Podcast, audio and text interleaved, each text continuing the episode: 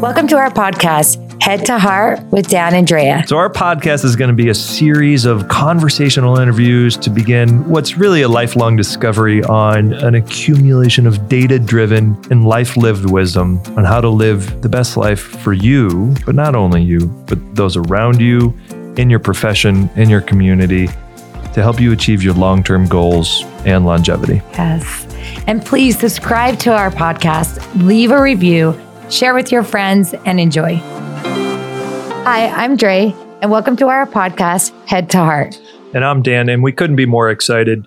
You know, just to give you a little bit about our background, I'm a cardiologist and, and I'm a former college athlete, and um, I've been into health and wellness for a long time. And, and I've noticed, you know, that we're not really in a society of healthcare anymore. We're in a society of sick care. And I think that people need to be more empowered to take control of their health and wellness ultimately for their own benefit and for for other people's benefits.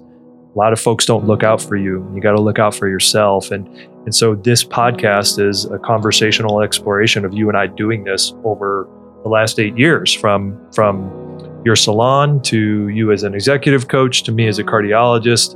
And our hope is that it's going to relate to people from all different backgrounds just serve as a template and as a guide. My life started in a small town, and at a very young age, I had the opportunity to learn how important it is to surround yourself with a loving, supportive community. Leaving the small town, I followed my dreams of becoming a hairstylist. And in that journey, it opened up opportunities for me to lead a team. I become a successful business owner, surrounding myself with people that supported my dreams, and I've had the opportunity to support theirs. This has also led me into another dream of authoring a book and working with CEOs and becoming an executive coach. I have a calling to share my passions to want to continue to help people grow. I love working with people. I love having the opportunity to find tools and resources that will continue to help people learn and grow to become a better version of themselves.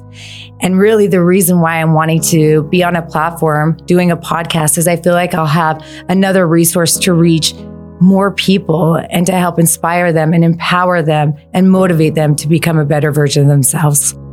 And with that, welcome to Head to Heart.